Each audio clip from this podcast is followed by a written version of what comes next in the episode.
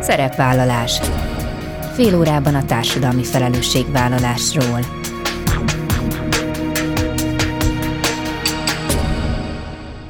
Jó napot kívánok! Bíró Bori köszönti Önöket! Adásainkban hétről hétre példákat hozunk arra, hogy egy-egy cég vagy intézmény, netán magánszemély, milyen formában, milyen eszközökkel járul hozzá anyagi gondok, társadalmi problémák orvoslásához, az életminőség javításához, a fenntartható fejlődéshez. Így módon is kifejezve, hogy felelősséget érez azért a környezetért, amelyben él és dolgozik.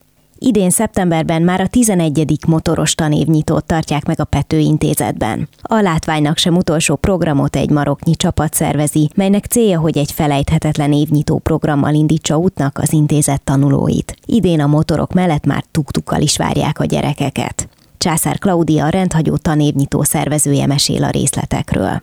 A vállalati működés szerves része az irodai háttér. Az irodák működése környezeti terheléssel jár, hiszen áramot és vizet használunk, hűtünk, fűtünk, nyomtatunk, hulladékot termelünk. Mindezt tehetjük zöldebben, azaz kisebb erőforrás felhasználással és kevesebb kibocsátással. Ehhez nyújt szakmai támogatást a Követ Egyesület által 20 éve kifejlesztett Zöld Iroda program és minősítés. Az Egyesület szeptember 14-ére kerekasztal beszélgetésre invitálja az érdeklődőket. Bene Barbara a Követ projektmenedzser asszisztense avat be a részletekbe. Ezek a mai témáink, tartsanak velünk! Azt gondolom, hogy nem sokan dicsekedhetnek olyan klassz tanévnyitóval, mint a Pető Intézet. Idén ugyanis már 11. alkalommal szervezi meg rendületlenül Császár Klaudia a jótékonysági motoros tanévnyitót. Szia, Klaudia! Sziasztok, üdvözlök hallgatókat! És hát jól tudom, ugye, hogy mindezt teszed önszorgalomból. Igen, igen, persze természetes. Ez egy régi ötletből fakadt ez az egész, mikor még a sajtóban dolgoztam, mint fotóriporter, és nagyon sok sporteseményt rögzítettem a Pető Intézetnek is, meg a kerületnek is, és valahogy mindig kimaradt a motorozás, és én hát most már azt kell mondjam, hogy 30 éve van jogosítványom különböző közcentis motorokra, és megkérdeztem az igazgatót, hogy mit szólna egy ilyen kezdeményezéshez, mert a motorozás, a szabadságérzése, az egész feeling, ami ezzel jön, egy olyan töltést tud adni az embereknek, gyerekeknek, kicsiknek, nagyoknak egyaránt, hogy próbáljuk meg, mit szólnak hozzá a gyerekek, a szülők, és aztán ez lett belőle. 11 éve most már tulajdonképpen az rendben van, hogy neked van egy szerelmed a motorok iránt, de teljesen egyértelmű volt a túloldalon is, amikor felvetetted ezt az ötletet, hogy szeretted volna megmutatni ezt a szabadságérzést, mindazt, ami szerinted jó a motorozásban. Szóval, hogy nem voltak-e megijedve, megrettenve, nem gondolták-e azt, hogy azoknak a gyerekeknek, akik a Pető intézetben gyógyulnak, akik ott tanulnak, ez esetleg ijesztő lehet, szóval emlékszel-e az első alkalomra, hogy hogyan fogadták? Ők mindenre nagyon-nagyon nyitottak, ami az ő örömüket szolgálja, vagy ami egy picit más a hétköznapoktól. Ez ugye nagyon más a hétköznapokból kifolyólag, és évről évre folyamatosan nőtt a létszám, ugye mert itt mindig egy szülői beleegyező nyilatkozat az első, amit ki kell kérni a szülőktől, illetve hát kapunk mentőmotorost, rendőrök, a budapesti rendőrök lezárják az egész útvonalat, és ugye amikor legeslegelőször csináltuk, akkor még nyilván nem jött annyi gyerek, mert azt hiszem, hogy az elsőre olyan 60-65 gyerek jött ki, vagy gyereket engedtek ki. Hát azért az se kevés. Hát mondjuk igen, a háromnegyede, tehát a suliba járó gyerekeknek a háromnegyede ki tudott velünk jönni, aki akart, persze senkinek sem kötelező, viszont mióta Budapest tuktuk mellénk állt, és jönnek a tukokkal, ugye, amiben olyan gyerek is tud ülni, aki ülni se tud, tehát akihez tényleg két konduktor kell két oldalról, hogy rögzítse, hogy fogja a mozgásában korlátozott gyermeket. Innentől azt mondhatom, hogy már tényleg csak az marad bent a intézetbe, aki valami jogból kifolyólag nem akar kijönni, de ilyenről nem nagyon tudok most már az elmúlt négy-öt évben. Hát a tuktukról még fogunk beszélni, még egy picit arról mesélj, hogy mi történik ilyenkor a motoros tanévnyitón, hogy néz ki ez az egész. Gondolom, hogy látványnak sem lehet utolsó, mert ahogy említetted is, hogy kaptok rendőri felvezetést, meg az egész tényleg egy, egy nagyon szervezett történet, de hát elképesztő élményben lehet a gyerekeknek része ilyenkor. Ilyenkor mindig ebéd után kezdünk gyülekezni a hátsó parkolóba a villányúton, és jönnek ki szépen a gyerekek. Most szokott hozzánk jönni földi segítség és úgymond földi személyzet, akik például vezetéstechnikai szimulátorokkal játszanak a gyerekekkel, amik bent vannak, és akkor szép lassan gyűlögetnek a motorosok, jönnek déltől olyan egyik, negyed kettőig nagyjából fél kettőre már mindenki megvan, és szépen osztjuk szét a gyerekeket a konduktorok segítségével, hogy ki milyen stádiumban van, tud esetleg egy kisebb ülésű motoron ülni, vagy neki egy háromkerekű trike kell, vagy egy oldalkocsis motor, vagy esetleg a tuk-tukból valamelyik. Tehát fél kettőkor már a rendőrmotorosok is teljes létszámban ott vannak, szokott elől menni egy rendőrautó is, és akkor lezárják a mi útvonalunkat, ami úgy néz ki, hogy a Vilányi útról kikanyarodunk, Alkotás utca, Márvány utca, Alagút, akkor ott a Várkert bazár előtt el, átmegyünk az Erzsébet hídon, visszajövünk a Szabadság hídon, Gellért tér, Bartók Béla út, és akkor vissza a Villányi útra, tehát ez körülbelül egy 8-10 kilométeres kör, amit olyan 35-40 perc alatt teszünk meg, hát 30-nál 40-nél többel nem szoktunk menni, de hát a legnagyobb élmény, meg ami, ami a legjobban megmarad a gyerekekben, az mindig az alagút. És ugye az vízhangzik, rettentő sokan vagyunk, nagyon hosszú is a sor, én még nem mértem le, hogy mennyi, de amíg hogy száz motor felsorakozik szépen, hát szerintem egy kilométer hosszú biztos, és az a pozitív észlelés az utca népétől, hogy évről évre kevesebb a negatív komment, úgymond ebben az egész sztoriban, tehát hogy szépen türelmesen megvárják, míg elmegyünk, ugye hát rögtön látni, hogy a motoron nem egészséges emberek ülnek, illetve hogy valami oka van annak, hogy lassan megyünk, hogy körbevisszük őket, viszont ezzel a nagy lendülettel tudunk egy tanévet kezdeni a gyerekeknek, és hát a konduktoroktól is haza visszajelzés. Ez a nagy örömdömping, ez a nagy adrenalin löket, ez kitart karácsonyig, és akkor ugye jön a Jézuska, a karácsonya, az újabb ünnep, tehát hogy így módon azért egy kicsit talán a pedagógusoknak is segítünk ott a Pető a gyerekekkel való munkába, amihez nagyon nagy erő és energia kell mind a két fél részéről. Igen, és említetted korábban, hogy úgy sok évig csak a motoros felvonuláshoz csatlakozott most már a tuk-tuk, mint járgány, és hát ugye ez lehetővé teszi, nyilván a látvány mellett ez még lehetővé teszi azt is, hogy olyan gyerekek is tudjanak utazni, akik egyébként nem tudnának olyan könnyedén egy motorra felpattanni. Gondolom, hogy ez is lendített ennek a programnak a színvonalán. Mindenféle szempontból, és hát a programnak, illetve a jótékonysági motorozásnak az elnevezése az az, hogy négy kerékről két kerékre, de aztán az élet úgy hozta, hogy ugye van abból három kerék is, illetve hát a Budapest Tuktuknak van egy olyan elektromos busza, ami négy kerekű, ez az egyetlen négy kerekű jármű, ugye a rendőrautón kívül, ami részt vesz a felvonulásba, de hát nagyon-nagyon imádják a gyerekek, és ilyen módon viszont tényleg, akibe volt egy picike kis félelem is azáltal, hogy most ő egy motorra fölüljön, ez kiküszöbölhető, és, és hát ezért van, hogy most már minden gyerek kijön a, az intézetből a motoros tanévnyitóra. És kik a segítőid, kik például a motorosok, az önkéntesek, honnan érkeznek? Gondolom, hogy ezért a 11 év alatt már egy szép nagy társaság összegyűlt, tehát valahogy úgy képzelem, hogy nem kell könyörögni azért, hogy itt legyenek olyanok, akik szállítják a gyerekeket, de hogyan alakult ez az évek alatt?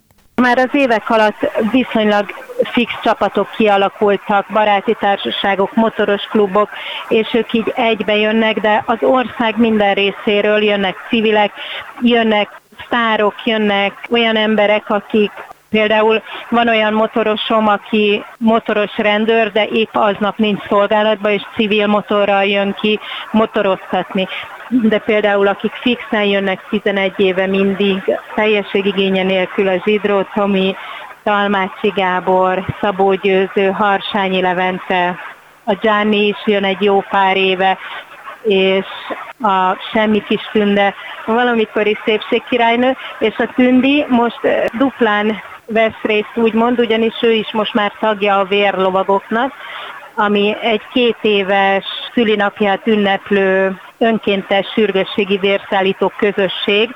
Egy pár lelkű motoros összeállt, és sürgősségi vérszállítást vállalnak a szabad idejükbe, teljesen önkéntes alapon a kórházból kórházba, illetve ahol szükség van az ő gyorsaságukra és profizmusokra, és ők is most például jönnek négy olyan vérlovag motorral, ami kétüléses, tehát lehet gyereket is ültetni mögé, és jönnek olyan vérlovag motorral is, ami csak úgymond idézőjelben ilyen simogatásra hoznak le, megmutatják a gyerekeknek, hogy hogy néz ki, ugyanúgy, mint ahogy a mentőmotorosok is, és mindenki azt mondja, hogy mindenki adni jön, örömet a gyerekeknek, és mindenki úgy megy haza, hogy sokkal több mindent kapott, mert a mosolyok, a köszönöm, az ölelések, az egy olyan fantasztikus dolog, az a rengeteg sok szeretet, ami kiáramlik a gyerekekből, az tulajdonképpen nem nagyon lehet szavakba megfogalmazni.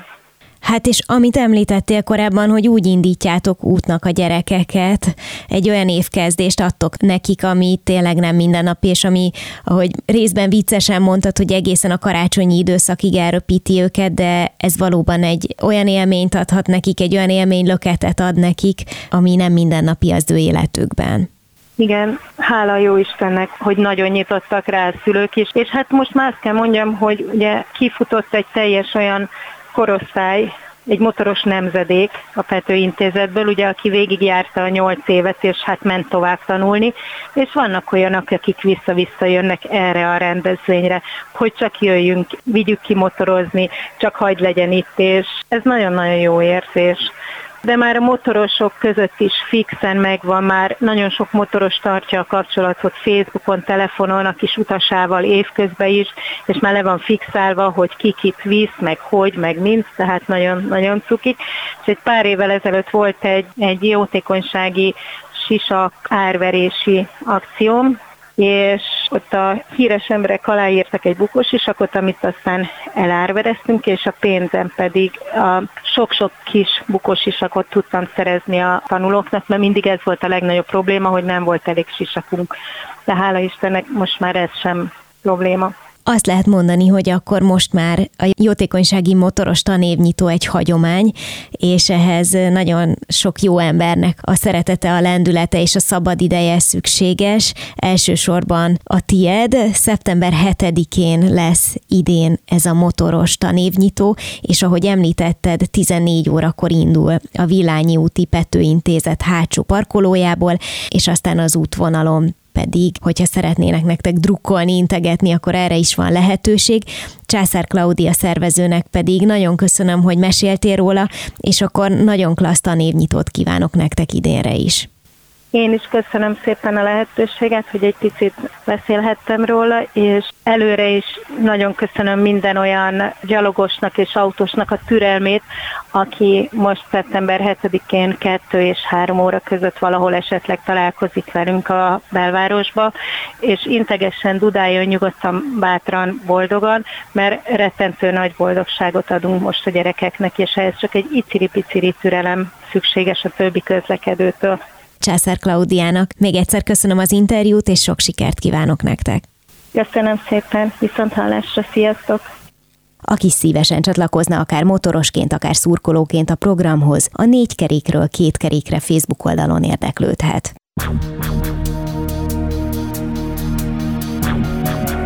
Szerepvállalás. Fél órában a társadalmi felelősségvállalásról.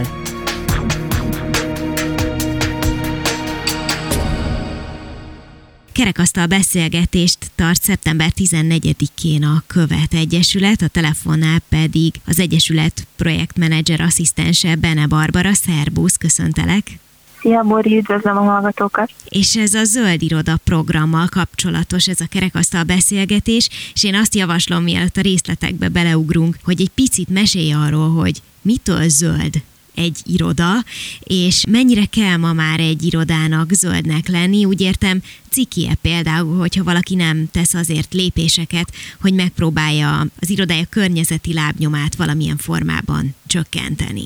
Én azt gondolom, hogy manapság nagyon fontos odafigyelnünk arra, hogy az életünk minél inkább környezettudatosabban és zöldebben próbáljuk élni, és nem kivétel ez alól a munkavégzésünk sem.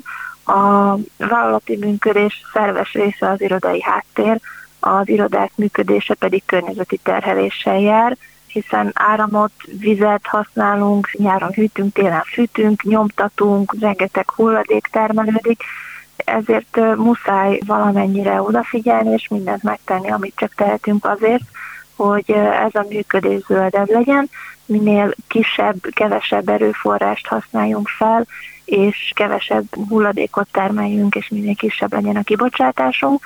Ehhez próbálunk szakmai támogatást nyújtani a Tekevet Egyesületben már több mint 20 éve kifejlesztett zöld iroda programunkkal és minősítésünkkel, amiben próbáljuk a, a vállalatokat arra sarkalni, hogy a fenntarthatóságot minél inkább előtérbe helyezzék, és tudatosítsuk a munkavállalókban is azt, hogy milyen apró akár, vagy ilyen esetleg nagyobb dolgokat tehetnek azért, hogy a, a működés és a mindennapi életük fenntarthatóbb legyen. Uh-huh. Mindjárt beszélünk a konkrétumokról, de említed a munkavállalóknak a tudatosítását.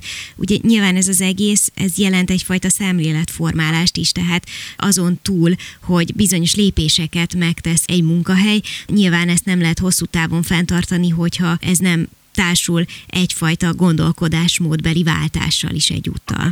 Így van, az Zöldiroda programunknak kulcsfontosságú része, hogy a vállalatnál dolgozókban is tudatosuljon ez a fajta hozzáállás. Azt szoktuk mondani, hogy az Zöldiroda programnak úgynevezett hardware része az, hogy a fenntartható működésnek a feltételeit teljesítsük, és az úgynevezett szoftveres része pedig a maga a dolgozó, aki teljesíti is, és használja is ezeket a lehetőségeket, és kihasználja ezeket a fenntarthatósági lehetőségeket. Na most ugye ahány iroda, annyiféle helyszín, annyiféle adottság, azt tudom, hogy a ti programotoknak az alapját azt az úgynevezett ökotérképezés módszere jelenti, tehát egy ilyen helyszíni felméréssel kezdtek. Ez mit jelent egészen pontosan? Igen, a Zöld program az úgy kezdődik, hogy elmegyünk az adott vállalathoz, és felmérjük azokat a kritikus pontokat, ahol változtatni érdemes, és egyben azokat is, amik jó gyakorlatok, és amiket tanácsolunk, hogy továbbra is folytassanak, és ehhez a helyszíni szemle biztosítná nekünk a lehetőséget arra, hogy tanácsokat tudjunk adni, és esetleges jó gyakorlatokkal tudjunk szolgálni a résztvevő vállalatnak. És általában mivel érdemes kezdeni? Mert gondolom, hogy cél az, hogy ne ijesztétek meg az adott munkahelyet, hogy rögtön valami nagy lépést tegyen a nulláról, hogy mondjuk vannak-e olyan könnyebb változtatások, amik esetleg mondjuk akár látványosak tudnak lenni, vagy viszonylag gyorsan tudnak eredményt hozni, de mondjuk nem kell akkor a anyagi befektetés, vagy bármifajta olyan változtatás, ami, ami mondjuk drasztikus lehet. Igen, ez úgy szokott általában történni, hogy ugye ezeknek a helyszíni bejárások alkalmával feltérképezzük ezeket a lehetőségeket, akár a nagyobb beruházás igényűeket, és akár az ilyen úgynevezett alacsonyabban csöngő gyümölcsöket, és ezekre javaslatokat teszünk, amit a vállalat pedig el tud dönteni, hogy mire van erőforrása, hogyan tudja ezeket megvalósítani. Akár most itt beszélhetünk konkrétabb dolgokról, például hogy a szelektív hulladékgyűjtésre biztosítani a hulladékgyűjtőket, vagy például a beszerzésnél odafigyelni arra, hogy például újrahasznosított papírokat használjanak, ne legyen PET palack felhasználás az irodákban, hogyan spórolhatnak esetleg akár költségeket, akár csak az erőforrásokkal, az áramot például, vagy a villanyokat hogyan használják, akár kicserélni ledes izzókra például, most csak néhány példát említve. Magyarországon elsőként a követ dolgozta ki az úgynevezett zöld iroda minősítés kritériumrendszerét ugye tulajdonképpen, hogyha valaki zöld irodává szeretne válni, akkor ezt kell teljesíteni. Mik ennek a legfontosabb kritériumai? Most néhány konkrétumot említettél már, de gondolom, hogy ezt egy ilyen teljes keretrendszerbe foglaljátok. Igen, az nagyobb minősítés az egy Magyarországon is egy oltalommal ellátott minősítési rendszer, amit a Követ Egyesület végez, és ennek a fő kritériumai ezek a szervezet méretétől is függenek, tehát a zöld minősítésnél úgy szoktuk ezt csinálni, hogy a, mindenféleképpen szoktunk alakítani egy zöld iroda tímet, ahol az ottani dolgozókkal együtt dolgozzuk ki ezeket a, az akcióterveket, a cselekvésre buzdítjuk őket, és ő velük együtt dolgozunk, és ahogy ők próbálják megvalósítani ezeket a dolgokat, velük együtt tanácsadással segítjük őket.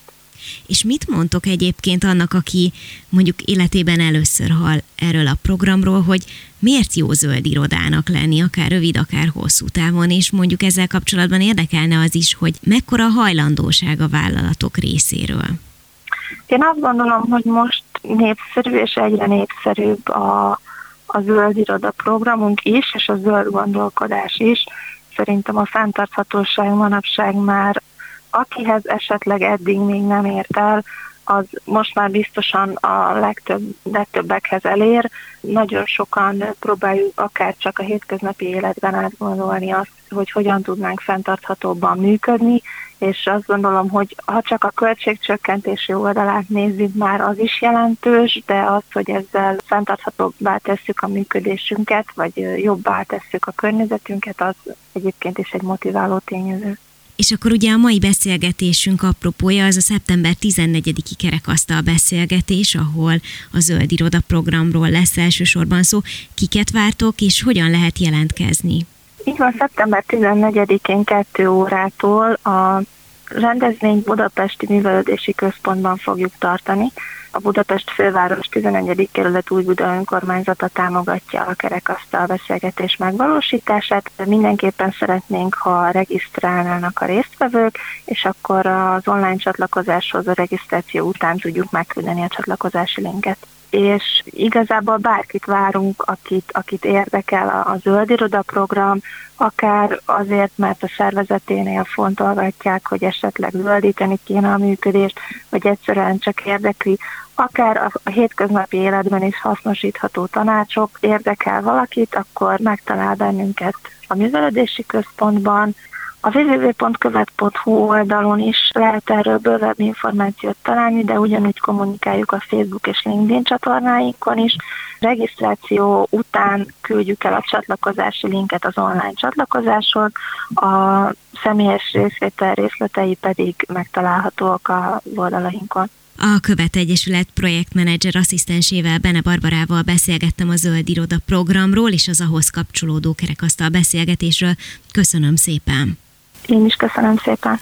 Ennyi fért a mai műsorba, legközelebb jövő héten szombaton 13 órakor jelentkezem. Ha még nem tették, kövessenek minket közösségi oldalainkon, a Facebookon, az Instagramon és a YouTube-on. Ha bármiről lemaradtak volna, az adást a Klubrádió weboldalán is vissza tudják keresni. És most már egy jó ideje podcast formában is elérhető a szerepvállalás. Keressék a Spotify, a Google és az Apple podcastek felületein, ahol bármikor meghallgatható a műsor.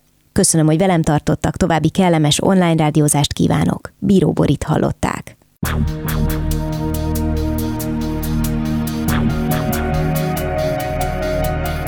A Szerepvállalás című műsorunkat hallották.